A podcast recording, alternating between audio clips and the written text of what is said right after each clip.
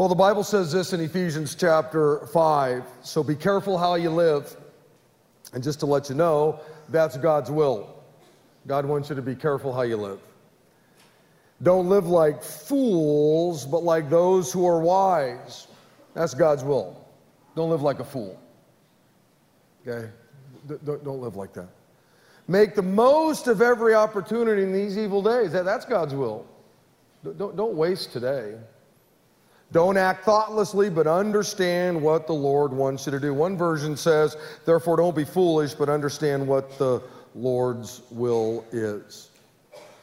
And here's the, the thing, friend, is that God wants you to know what His will is for your life. He wants you to know what His plan is or His purpose is for, for your life. And the good news is, is that God's made it pretty easy for us to know what His will is. In fact, today we're going to look at a, at a number of things that the Bible says this is God's will for your life. Now, last week I, I, I, gave you four things that you need to be careful of when you're wanting to know what God's will is for your life, that they would be four unreliable sources of God's will. And this is what I'd like for you to do. If you weren't here last weekend, you were gone on vacation or whatever, maybe you're just visiting this weekend. Let me encourage you to go online, go to our website, and you can go to our messages, archived messages. And for free, you can either listen to the message or you can watch the message. Okay? I want you all to, to hear last week's message, okay? Now, now, if you've got two or three or five bucks or whatever it is, it's burning a hole in your pocket. When we're done here, you can walk out these doors and go to our resource center and you can actually purchase the, the CD or the DVD. Or, or, but, but either way, I want you, especially if this is your church, Big Valley Grace is your home. Uh, I want everybody to listen to last week's message in conjunction with, with this week's message. Now, I ended last week's message with this one major thought, okay? If you want to know God's will, you have to know God's word. That, that was the one major overarching thought. That was the big weighty truth that I gave out last week. That if you want to know what God's will is for your life, what God's will is for your family, what God's will is for your business or whatever, then you have to know God's word. The Bible says in Psalms 119, Your word is a lamp to guide my feet and a light for my path. And I've got this little ancient uh, lamp up here. And when King David wrote those words, there's no doubt that he had this in mind. That this would have been a lamp like King David would have had. And when he was in his palace and it would have been night, obviously they didn't have lights back then, he would have lit a, a little lamp like this and it would have taken him from room to room. Maybe if he had to walk down the, the street or through his neighborhood one night, he would have lit a lamp like this, filled with olive oil, and he would have walked around. Now, obviously, they didn't have street lights and they didn't have, you know, Duracell lamps or electricity. So the lamps that they had were, were about this big. And it only, you know, lights up what's right in front of you. This doesn't show you what's down the road a mile.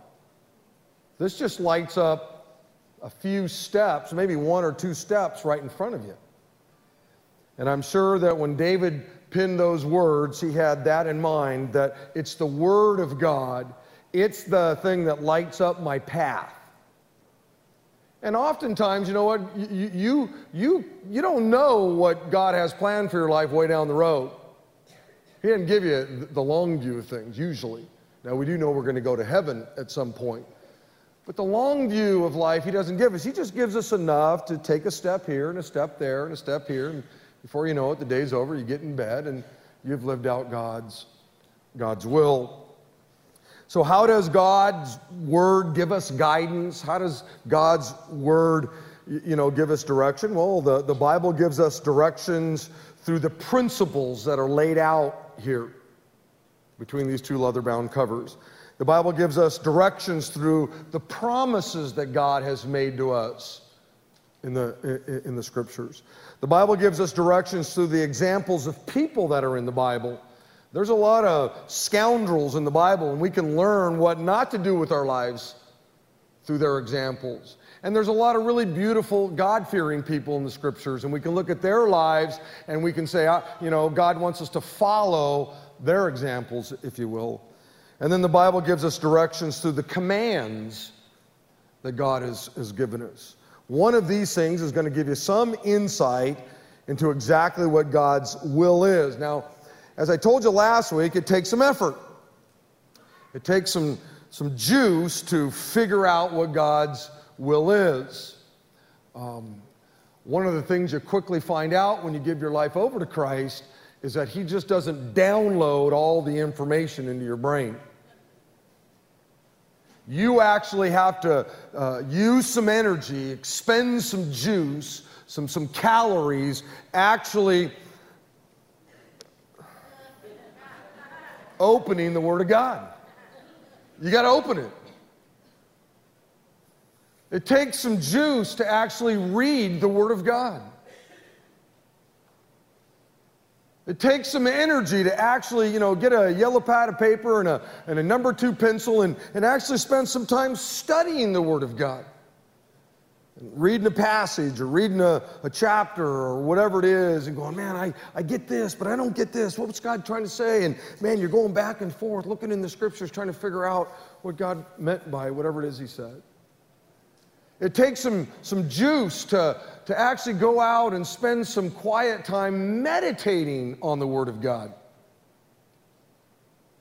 You know, you, you, you find yourself alone and with with the scriptures, and you're going to just meditate on the Word of God, and what happens, right? Your cell phone goes off, starts vibrating in your pocket, and there's the temptation to stop meditating and, you know, talk to some humanoid instead of talking with the God who created you. You see, it's, it's an easy thing to know what God's will is for your life, but it does take some energy.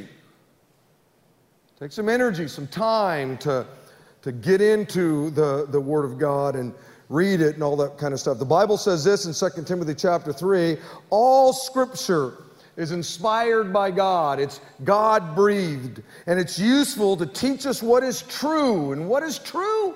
God's will. It teaches us what God's will is for our lives. And it makes us realize what's wrong in our lives. It, it helps us realize when we're not in God's will. See? It, the Word of God, corrects us when we're wrong and it teaches us to do what is right. God said this to the great prophet Isaiah This is what the Lord says, your Redeemer, the Holy One of Israel. I am the Lord your God who teaches you what is best for you and who directs you in the way that you should go. And, and how does God teach us what is best? Well, in the Old Testament, he used the prophets and, and all those kinds of people. Today, this is what he uses. This is the primary tool that God uses to teach us what is best for us. And what is best for us is to simply live out his will. This is the thing that, that directs our path, the way that we should go. It, it's the lamp unto our feet, if you, if you will. Uh, Psalms 37 says this The Lord directs the steps of the godly. And once again, the primary way that God directs the steps of his people is through his word. It's the, it's the lamp, if you will. One of the things, I, I got a lot of questions about this last week, but um, th- this is an actual lamp from Israel. And in a minute here, I I just don't want to catch on fire. And then someone would post, you know, hey, your pastor was on fire for the Lord. No. No, no, he really was on fire, you know. Um, and uh, it, they're actually just as olive oil, and they're in a little tiny wick, and that'll last about two hours. And it won't, won't go out or, earning. anything. It's just a beautiful little thing. But th- th- this is, you know, the Word of God, it, it's what directs the steps of the godly, it, it's the lamp unto our, our, our feet. So, right now, what we're going to do is this we're going to burn some calories right now. We're going to have a little workout. We're going to expend some energy, and we're just going to look at what God's word has to say about what his will is for our lives. Okay? So, when you leave here in just a little bit, You'll never have to say, hey, what is God's will for my life? I, am just trying to figure out what God's will is for my life. You'll never have to say that again. I'm going to give you some, some things that are crystal clear in the Word of God. It's God's will for our, our lives. Now, it's not a comprehensive list, but it's uh, a, a, pretty good list. So, so number one, here, here we go. It's God's will that you love Him above all else. It's God's will that you love Him more than anything else. Some uh, little young whippersnapper came to Jesus one day and, and said, Hey, tell, tell, tell me, what, what's the, the greatest commandment in the Bible? And obviously, we all know, or most of us know, what the Big Ten are, right? But there were hundreds of commands given in the Old Testament. And this young guy came and said, Jesus, tell us what the greatest one is. If you had to boil it all down, man, if I could just do one of them, I mean, trying to do 300 of them is one thing, but just one, what's the greatest one? Jesus said, You must love the Lord your God with all of your heart and all of your soul and all of your mind. This is the first and the greatest commandment. Jesus just flat out tells us it is God's will that you love Him above all else. There's nothing greater that you can do with your life than to love the Lord. And when you think about the first four commandments of the great ten, number one, don't uh, have any other gods before me. Don't make for yourself an idol. Don't use the misuse the name of the Lord, and set aside one day and keep it holy. You see, the first four of the great Ten Commandments are all about making sure that you love Him above all else. There's nothing greater that you can do with your life than to love the Lord above all else. Listen to what Jesus said in Luke chapter 14. He said, If you want to be my disciples, you must hate everyone else by comparison your father, mother, wife children, brothers, sisters, yes, even your own life. Otherwise, you cannot be my disciple. Now, he's not saying there that you're not to love your mom or your dad. Obviously, the, the fifth of the Ten Commandments was honor your father and your mother. All he's simply saying here is this your love for God has to be greater than your love for your parents, your love for your spouse, the love for your kids, the love for your grandpa, Love those people. But none of them can trump your love for me. So here's what we're going to do. I want you just to wrestle around with this for a little bit. And so on your note sheet, I, have just simply asked you a, a really easy question. And I want you to answer it, and that's this Do you love God above all else? Or do you love your spouse above all else? Or do you love your kids above all else? I just want you to be able to kind of just evaluate your own life and see whether you're in God's will or not. I don't, I don't know you. I don't, I, I don't know what you love above all else. This is a moment for you to be confronted with the Word of God, and then you just answer the questions. And at the end of this, you'll be able to go, man, I, am right in the middle of God's will. Or, you know what, there's a number of things that I am in God's will, but there are a few things that I'm not. I better work on these things. Now, as I walk through this, I want to have a running dialogue with a particular group of people. Because I know what some of you are uh, wondering, you know, I'm just trying to figure out if it's God's will if I buy a Jeep or a Chevy. Do I, what's God's will? Do I buy the red one or the silver one? What's God's will? Do I live on the north side of town or the east side of town? What is God's will? You know, what college do I go to? I mean, she got accepted to 13 colleges. Which one do I, what's God? I, I know you want to deal with those things. I want to deal with this, what God's will is right here. But there is one group of people that I'm going to have some fun with you and uh, you're going to see how you might be able to determine God's will in some of these other areas. And that's this group. Those of you that are single and you hope to get married someday, or maybe you're, you're dating someone and you're wondering if this is the person you should marry. You're wondering, is this God's will? And, and by the way, that's next to receiving Christ. Is there a more weighty decision than that? Who you are going to make vows with? who you are going to enter into a covenantal relationship with? I mean, that's a pretty big thing to weigh. You, you, you, you should want to know what God's will is. So I'm going to kind of walk us through a thing here, okay? So, so here's my question for you Does the person you're dating love God above all else? Now, now I, don't, I don't know. You, are the one. You know, part of dating is uh, somebody asks you out on a date, and, you know, it, it's more than just, uh, hey, they're hot. Or, you know, hey, they're really cute. Okay. But you're going to you're trying to make a decision on whether you marry them or not. So we have to get past they're hot. And so I want you to wrestle around with some weighty things here. When you're out on a date, having some coffee, having some dinner, walking through a park, or whatever it is you're doing on your dates, you need to be evaluating this. Is this a person? Is this guy? Is this gal? Do they love God above all else? And the answer, yes, they do, or no, they don't. You're going to make a weighty decision. And it has to be more than just what they look like or, or what kind of job they have or how much money they got in the bank or what kind of car they drive you're making a weighty decision. And what we're going to do is we're, we're going to we're going to kind of walk through this and we're going to see whether the person you're dating or you should use this as a grid, as a template to figure out whether this is somebody you should date or, or even marry or whatever. Number two, it's God's will that you love and care uh, uh about other people. God wants you to have a heart for other people.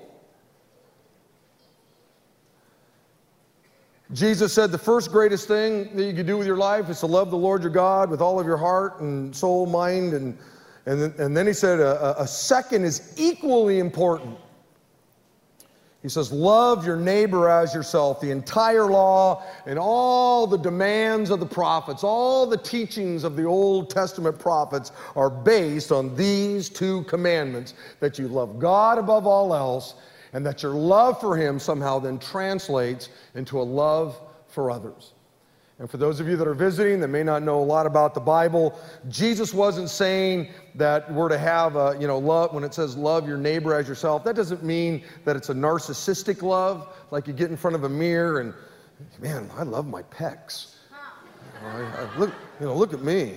That, that's not what Jesus is talking about there. What he's saying is, is this is that you loved yourself so much this morning. You, you cared about yourself so much th- th- this morning that when you got up, you had a need. You were hungry. And you met that need. That's how much you loved yourself. That's how much you cared about yourself, is that you were hungry and you fed yourself. Nothing wrong with that. We're supposed to do that. But Jesus says, don't stop there. Don't just love yourself, don't just meet your own needs, but also have a heart for reaching the needs of other people. There's a lot of people who didn't have breakfast this morning, not because they didn't want to have breakfast, they couldn't afford breakfast. And so, so it's God's will that we would have a heart uh, for, for others, that we would care about others. And here at Big Valley Grace, our Good Samaritan ministry, uh, every month here, every month, we feed uh, or, or give groceries to over 300 new families here every month. New families every month go out to Good Sam and get all kinds of groceries for themselves and for their families. Oliviana's Closet is a ministry where if a young gal has a baby and they're just in difficult times, single gals, we want to make sure that, that they have clothes and diapers and cribs and, and, and you know, bassinets and, and food and all those kinds of things. You see, we're a group of people that we want to take care of ourselves. We're supposed to do that. But as a church family, we want to make sure that we care about others, that we love others, that we're meeting the needs of others. And so here's the question um, Do you love and care about other people? Do you have a heart for other people? The Bible says this in Ephesians chapter 5 Be imitators of God, therefore, as dearly loved children, and live a life of love just as Christ loved us. And as a reminder, how did Christ love us? The Bible says that he demonstrated his love for us in that he hung on a cross while we were but sinners. And we're called to imitate that love. We're to care deeply about other people. God wants us to live a, a life of, of, of love. Colossians chapter 3 says, Therefore, as God's chosen people, holy and dearly loved, clothe yourself with compassion and kindness and humility and gentleness and, and patience. Those would all be things. That, that's all God's will for your life. And I'm not even going to talk about those things. Bear with one another and forgive whatever grievances you may have against one another. Forgive as the Lord has forgiven you. I'm not even going to talk about that, but that's God's will. And over all of these virtues, put on love. That's the, that's the one virtue that God says you put that on. And it's a choice that you make. You can either put it on or take it off. It's like going into your closet this morning and you opened your closet and you made a decision as to what pair of pants you were going to wear, what dress you were going to wear. You went in and you took it off of the hanger and you made a choice to put on what you have on. And God says the same thing is true in life when it comes to all the great virtues that God talks about. You open your closet in the morning, He wants you to take out love and put it on. Care about others, meet the, the, the, the, the needs of others. Jesus said in John 13, Your love for one another will prove to the world that you truly are one of my disciples. Paul said, If I could speak all the languages of the earth and of angels, but I didn't love others, I would only be a noisy gong or a clanging cymbal. If I had the gift of prophecy, and if I understood all of God's secret plans and possessed all knowledge, and if I had such faith that I could move mountains, but I didn't love others, it would be nothing. If I gave everything I had to the poor and even sacrificed my body, I gave up my, my, my body for Christ, I became a martyr for Christ, I could boast about that. But if I didn't love others, I would have gained nothing. Love is a pretty important thing. It's God's will that you love and care about other people. And, and you, you, answer that question do, do you love and care about people? Do you have a heart for people? How about this? Does the person you're dating love and care about people? Do they have a heart for people? And it's one thing to say that, yeah, yeah, I care about, you know, what, but, but do, do you see it being played out in their life? That's a, that's a good thing to kind of look at when you're dating. And you're trying to make a decision, you're trying to make a judgment. Is this the, is this the soul I'm supposed to marry? Should I even keep dating this person? Okay, that's what you're doing. It's not about having a, a great time, though, though you may have a great time. You're dealing with something super weighty here. And that, that's a great question to, to ask. And, and number three, it's God's will that you become more and more and more transformed into the image of Jesus. Now, now you're never going to be Jesus. You're not even ever going to get close to being Jesus. But the Bible says this for God knew his people in advance, and he chose them to become like his son. See, it's God's will that we become more and more like Jesus. That's God's will. And the Bible is the only place where you're going to get to see Jesus and how we live, which means reading the Bible is pretty important. If you don't know what the Bible has to say about Jesus, it's hard to be transformed into his image, right? It's the Word uh, of God where we get to see, you know, the things that were important to Jesus. It's in the Word where we get to see how Jesus treated people. It's in the Word where we get to see the things, you know, that Jesus wants us to do with our lives. It's in the Word where we get to see the things that Jesus wants us to avoid. It's in the Word where we get to see the, the life that we're called to imitate you see. Now, let me give you a, a quick taste of what you find out about Jesus. Okay? The person that you're called to imitate. Jesus is forgiving. That means you're to be forgiving. It's God's will that you would be forgiving, and I'm not even going to talk about that. Jesus was kind. Jesus was compassionate. Jesus was encouraging. Jesus was giving. Jesus was caring. Jesus was loving. Jesus was gentle. Jesus was merciful. He was holy. He was righteous. And the question you got to wrestle around with is does that sound like you? See, you're, you're called to become like him. How about this?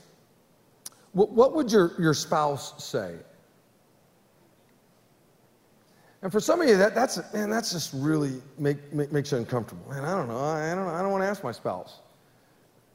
That probably gives you the answer to, to, to your question. You see, somebody ought to be able to notice that your life is being changed, being transformed. And if you were to sit down with your spouse or sit down with your kids and say, hey, guys, you know what? It's God's will that I be transformed into the image of Jesus. And here's the deal how am I doing? Now, you may not like what you hear, it may sting, it may be like a kidney punch. Ooh. But I, am here to tell you embrace the answer and say, okay, son, oh, okay, you know, oh, your old man heard from the Lord today. Pray for me because I know it is God's will that I become more and more like, like Jesus. And, and I, want, I want that to happen. So pr- pray for me. You just embrace it. See, one of the things about church is that it's supposed to be more than you just come and hear some music, hear a message, go home and do whatever you want. I'm forcing you to, to have to uh, uh, grapple with God's word right now. You know, one of the things about being born and raised right here in Modesto is um, people come here almost every weekend. And they remember me before I gave my life to Christ. And so they come in here and they don't have a clue and they sit down. And the next thing you know, I step up and there's my name up on the Jumbotron. And they go, What? I, I knew that guy. What happened to him? See, that's a good thing obviously something has happened. Last hour, sitting right out over here, was a guy by the name of Sam Gibson. And when I first gave my life to Christ, he was like one of the very first Christians that I met here at this church. And we weren't in this building, we were on Stanford Avenue. And Sam would have been the first guy to walk up here and go, Let me tell you, I knew that kid when he gave his life to Christ, and he's a different man today. I'm not a perfect guy, I'm far from it. But he'd be the first one to say, you know what, his life has been transformed. I've, I've seen him change. That's God's will for all of us who name the name of Christ. He chose you, and, and part of choosing you was, you know, there's that old saying that goes like this God loves you just the way you are, but He loves you so much, He doesn't want to leave you in the condition that you're in. so He wants you to transform into the likeness of His Son. And so you got to wrestle around with that question Is your life being transformed? Do you see it? Do, do, do you see Jesus in the person that you're dating? You know, one of the things that would be really interesting is to say, hey, listen, you know, you, you, you've told me the last time we were dating, last time we went on a date, that um, you gave your life to Christ 10 years ago at First B. I, just give me the name of a couple of people. I, I just, I, wanna, I just want to know how you're doing in your walk with the Lord. And if they give you some names, that's probably a good sign.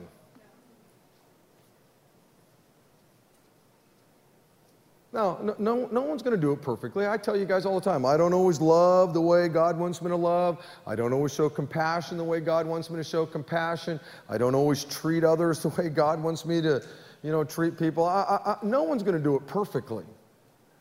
But there ought to be people in the person that you're dating's life who can give testimony to the fact that their life has, is changing, has changed. And, you know, you're, you're going to make vows with one another. Don't, don't you think you ought to do a little investigating?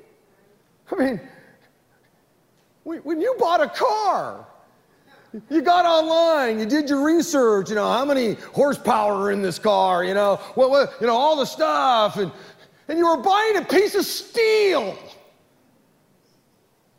Shouldn't you put at least as much effort in to finding out a little bit about the guy or the gal that you're dating? as you would say the car you're going to buy? I, don't know, it's just crazy me. Probably if we did, the, the divorce rate amongst believers might, might, might change. You see, we're, we're divorcing at the same rate as non believers. And I think part of it is, is we found somebody and went, they're hot! And that was it. That was a litmus test. you know, they're hot. We got married. Unbelievable. Uh, n- n- number four, it's God's will that you live a pure, holy life, a sanctified life, a, a disciplined life. It's God's will. First Thessalonians says this God's will. He didn't want us to miss this one. God's will is for you to be holy. That just means be separated, be, be different, be sanctified. And then he says, here's the deal so stay away from all sexual sin. Then each of you will control his own body and live in holiness and honor. Beloved, think about this. If everybody obeyed just this one command, there wouldn't be any children born out of wedlock, would there? Just this one command. There wouldn't be any sexually transmitted diseases out there. do you realize that there's still a bunch of sexually transmitted diseases? Now, the world, you'll never hear about them. You won't hear about AIDS, you won't hear about gonorrhea or syphilis or whatever, herpes. You never hear about it anymore. You know why? Because the world doesn't want to be confronted with its sin.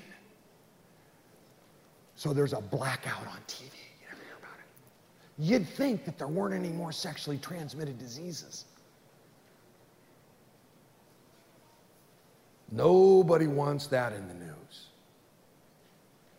I don't want to be reminded of what potentially could happen or what has already happened because I've disobeyed God.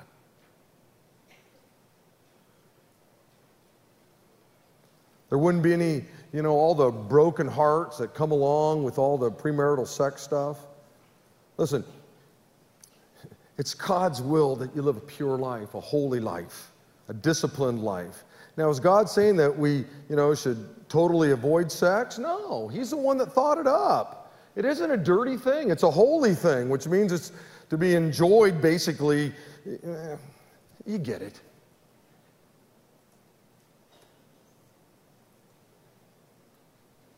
Bible says this in second or Titus chapter 2 for the grace of God that brings salvation has appeared to all men. It teaches us to say no to ungodliness and worldly passions and to live self controlled, upright, and godly lives in this present age while we wait for the blessed hope, the appearing, the glorious appearing of our great God and Savior Jesus Christ. Peter weighed in with these words so Think clearly and exercise self control. Look forward to the gracious salvation that will come to you when Jesus Christ is revealed to the world. So you must live as God's obedient children. Don't slip back into your old ways of living to satisfy your own desires. You didn't know any better then. But now you must be holy in everything you do, just as God who chose you is holy. For the scripture says, You must be holy because I'm holy. Beloved, it's God's will that you live a pure life, a holy life, a sanctified life. You live differently than the world lives. Peter went on to say, For the Lord's sake, respect all human authority, whether to the king as head of the state or the officials he's appointed, for the king has sent them to punish those who do wrong and to honor those who do right. It is God's will that your honorable lives should silence those ignorant people who make foolish accusations against you. It's God's will that you live an honorable life, a holy life, a sanctified life. You see that? So, my question is, is this Are, are you living a self controlled, holy life? Are you living a different kind of life? And that's a question for you to wrestle around with. Let me ask you this Is the person you're dating able to control themselves? Are they living a holy life? That, one, that one's pretty weighty, don't you, th- don't you think? Number five, it's God's will that you live with an attitude of, of gratitude, that you be a joyful person. The Bible says in 1 Thessalonians, always be joyful, always be joyful, always be joyful. Never stop praying, be thankful in all circumstances, for this is God's will for you who belong to Christ Jesus. God didn't want us to miss this one. He says, This is God's will that you have an attitude of gratitude. He wants us to be joyful all the time. Now, now I want you to notice what God says. He says, Be thankful in all circumstances, right? You see that? It doesn't say be thankful for all circumstances, it says in all circumstances, and there's a huge difference. I mean, why would God want you to be thankful for cancer? Why would God want you to be, I don't know, thankful for leukemia? Why would God want you to be thankful for the accident that happened that goofed up your body or, or someone you loved you know, life or whatever. It doesn't say for all circumstances, it says in all circumstances. But why does God even want us to be thankful in all circumstances? Well, Romans chapter 8 says, and we know that God causes everything to work together for the good of those who love God and are called according to his purposes uh, for them. Here's the deal God is working all things for our good. God takes everything that happens to us our mistakes, our errors, even the problems that we bring on ourselves and He brings them around and He uses them for good. In other words, God takes the good, the bad, and the ugly and He brings something beautiful out of it. That's why He says, You be thankful. You have an attitude of gratitude. Because I'm using everything that happens in your life for something really beautiful. I'm doing that in your life. So you can be thankful in all circumstances. The Bible says this in Philippians chapter 4 always be full of joy uh, in the Lord. I say it again, re- rejoice. So here's the question are, are you a joyful person? You a thankful person? Are you a person that just has an attitude of gratitude? Uh, I, I meet a lot of people throughout the day, throughout the week, throughout the month. And ever so often, I meet somebody who claims to be a Christian and they are they're just miserable. Um, and it doesn't take me but about 30 seconds to go, how do I get out of this meeting? There's something stinky about a Christian who's just always bummed out, just miserable. And I don't even like being around them. And I always think, man, I need to start praying for their spouse. How horrible must it be to live with someone like that? Just always bummed and always down and just always. Hey, do you know that Jesus Christ died for your sins and that you're going to heaven? Yeah, whatever.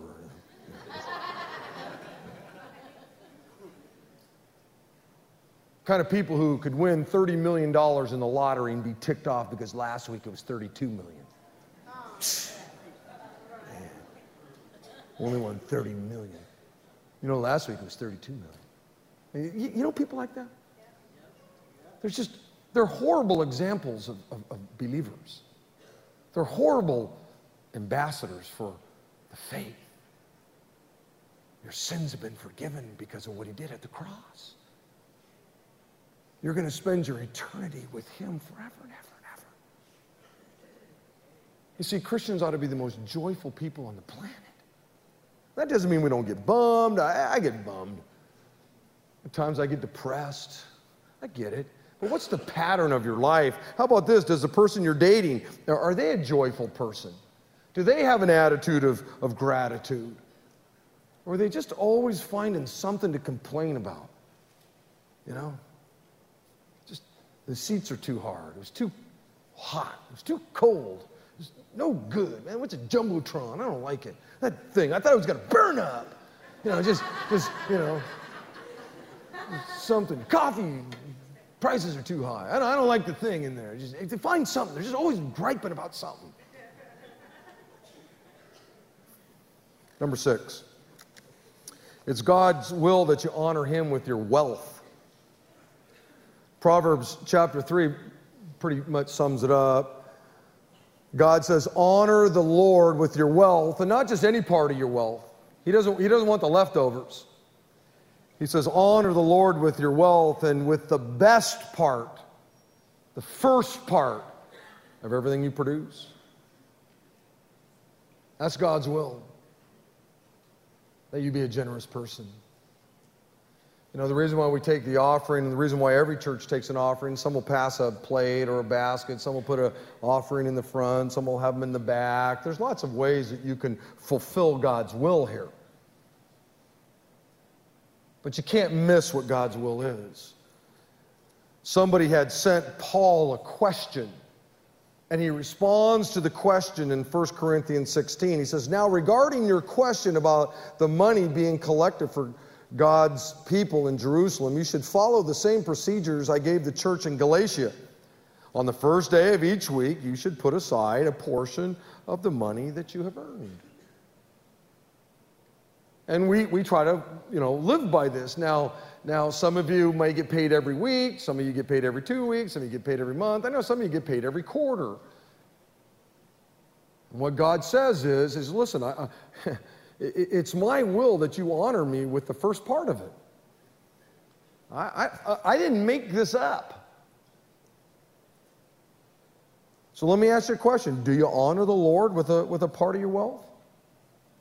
Are you a generous person? Are you, are you in God's will? How about this one?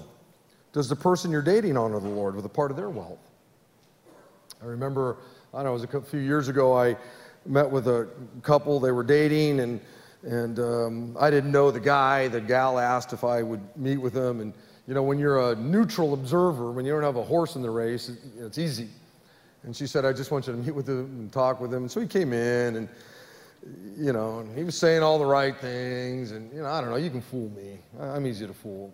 Um, but I said, hey, listen, you know, you've been going to First B for how long? And he, he had been going there for like 10 years or whatever it was. And I said, hey, well, just let me let me do this. Can I call First B right now? I, I know their financial guy, and I just want to know if they have any record of you giving. Now they won't tell me how much you give unless you want to give them permission to let me know. But I just like to call them because every church has to keep a record of it because we send out those things every quarter to everybody. You'd have thought, man, like I, I had become the devil. I was Lucifer. This guy went ballistic. And I said, So the answer is no, you don't want me to check that out. and there was a reason why he didn't want me to check it out. He wasn't doing it. but he hardly attended. The good news was is that gal engaged her brain. She didn't act thoughtlessly. She wanted to know what the Lord's will was. And so you know what she did? She dumped him. She did the smart thing. She's going to make a decision about something pretty weighty in her life. Who am I going to marry?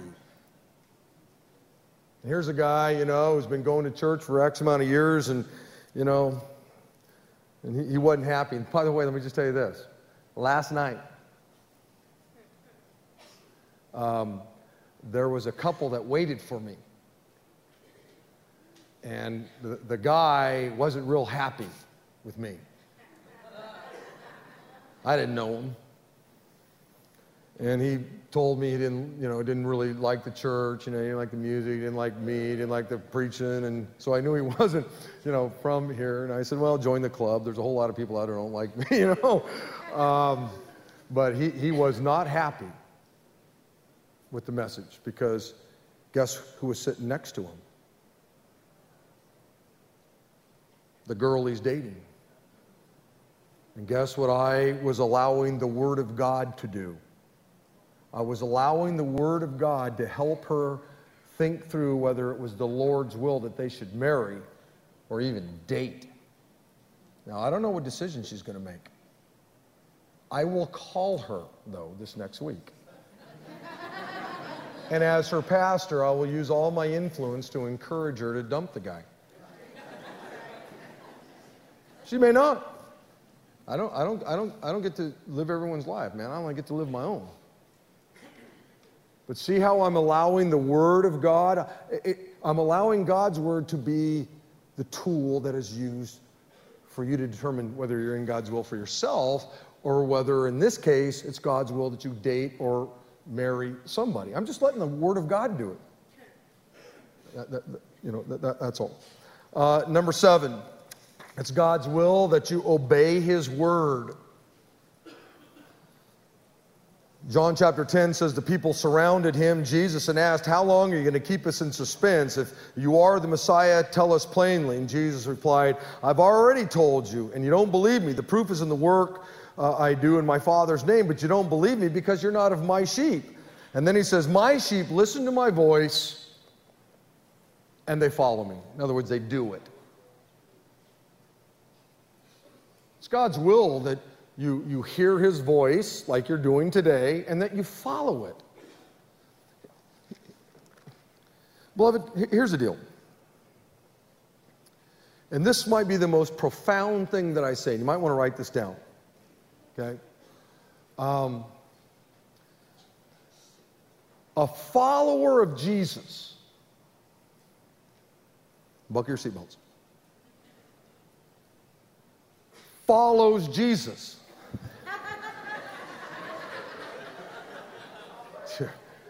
I tell you, that, that'd be a great book, wouldn't it? You see, if you call yourself a follower of Jesus, you're, you're following Jesus. I don't know what you are if you call yourself a follower of Jesus, but you go, yeah, I don't know about those. I don't know about that. That's no good. I ain't going to do that. Well, you can call yourself anything you want, but a follower of Christ is somebody who follows Christ. Now, like I said, none of us are going to do it perfectly. But you got to ask yourself what's the pattern in my life? Am I somebody when I'm confronted with the Word of God? Maybe when you go home today and you look at the two or three or the seven no's that you got circled, are you somebody who goes, whoa, whoa, whoa, whoa, whoa, whoa, whoa, I have a heart to follow what God says, and so God help me in this area. I need to move the circle from the no category to the yes category. I want to be right in the middle of God's will, you see. What, what, what's the heart that you have? Do you have a desire to obey the, the, the Word of God? Yes or no? And, and then, you know, does the person you're dating have a love for, for the word? Do they have a desire to obey God's word? Do, you know, have you gotten together with them and, you know, you see his or her Bible or, you know, when they come to church, you know, they, they love to study and hear the word of God or, or not? Now, before I give you the last one, number eight, let me give you a few quick ones that didn't make the, the survey. It's God's will that you serve others. Is the person that you're dating, are they serving someplace within the church? Are you serving someplace within the church? It's God's will that you serve. God has given each of you a gift from his variety of spiritual gifts. Use them to serve one another, is what the Bible says. It's God's will that you live humbly. It's God's will that you have a heart for the lost. It's God's will that you be a law abiding citizen. In fact, the Bible has a lot to say about that. But let me give you number eight real quick, and I'll end here. It's God's will that you not marry an unbeliever.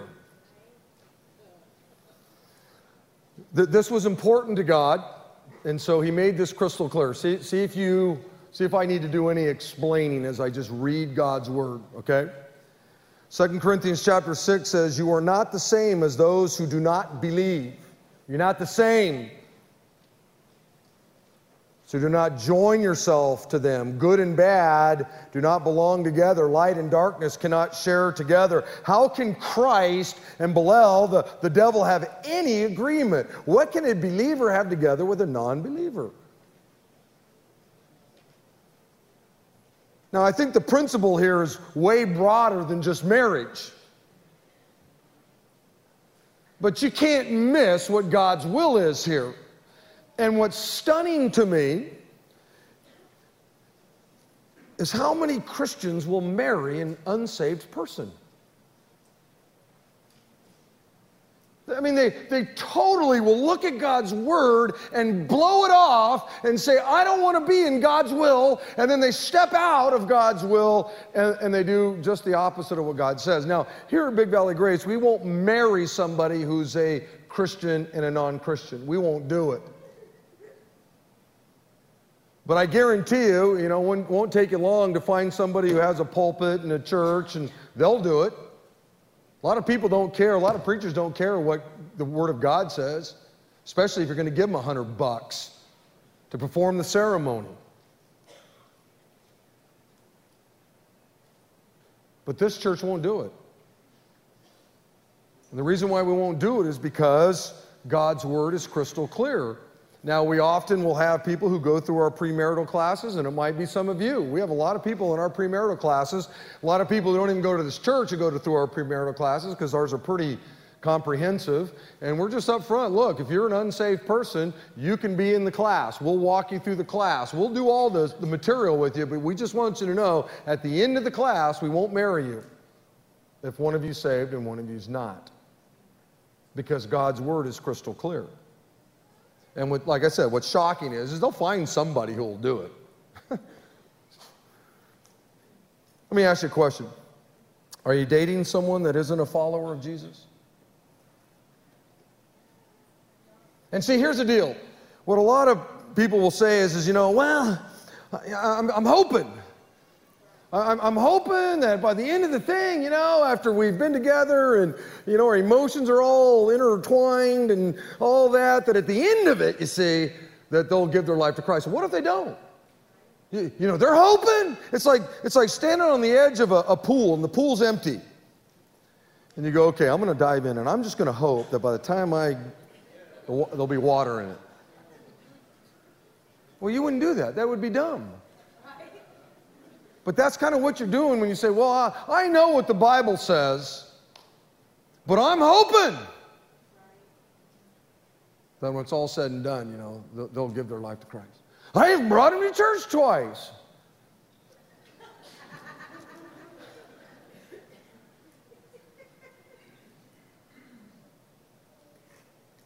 All I'm doing is pointing out to you what God's will is. God's will that you love Him above all else. It's God's will that you love and care about people.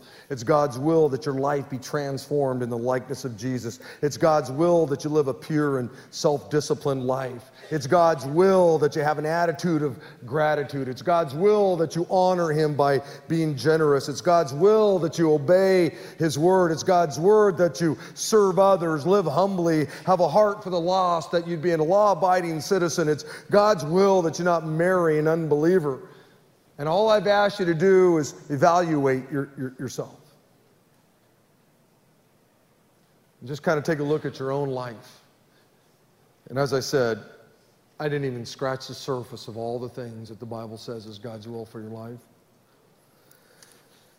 Jesus said this in John 17 if anyone chooses to do God's will, you see, you get to make a choice, don't you? I get to make a choice. You, can make the choice to say, I'm going to do God's will. And that comes with a consequence. Or you can say, you know what? Thank you, Pastor. I appreciate you showing me what the scriptures say, but I'm going to choose not to do God's will. You can make that choice, and that also comes with a consequence. But the bottom line is, is that you get to choose. God doesn't force you to do his will. You get to make that call. And let me just tell you something. If you circled yes, if you're in God's will in just these few areas that I shared with you, and you're trying to figure out what God's will is between, you know, should you buy a Chevy or a, you know, a, a Mazda, here, here's the deal. Pick one! Don't fret over whether you got to buy a Mazda or a Jeep. God, there are much weightier things that are God's will for your life than whether you buy a Mazda or a Jeep.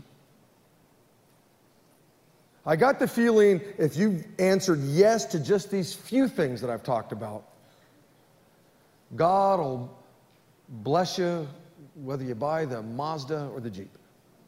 You'll be okay. You see, we're, we're looking for all these other things, and God's, you know, I don't know, in heaven going, hello? hello? Really? You really want to know what my will is as opposed to a Jeep and a, and a, and a Mazda? Really? Please, please. Here it is. This is way weightier than whether I buy a two story house or a one story house or whatever. Here, here. Live this out. Watch what I do with whatever car you buy or whatever house you choose to buy or whatever all the other things of, of life might be. Does that, does that make some sense to you? Over in the venue, wanted to stand up. Everybody in here, stand up. Let, let me, uh, let me end with, with prayer, okay? Lord, thanks for this book I got in my hand, and without it, I got nothing to talk about. Um, without this book, Lord, uh, I wouldn't really know much about you at all. I would have no clue as to what your will is for my life. But the beautiful thing is, is that you left us your word. And it's in this book right here that I find those things that you want me to do with my life, those things you want me to stay away from in my life. Your will is revealed right here, God. And may we be a church family that, that really takes the Word of God seriously. It is the lamp that guides us. I pray that as people go home and they look at their little list, if they have a, a no that's circled or, or two no's that are circled, or maybe they're all circled no, God, that maybe your Holy Spirit would work in their life and they would say, wow, I got to get back in God's will in these areas. Thanks, Jesus, for your goodness to us. And I pray these things in your name. And all of God's people said, Amen. Amen. Amen. Hey, live for, for Christ.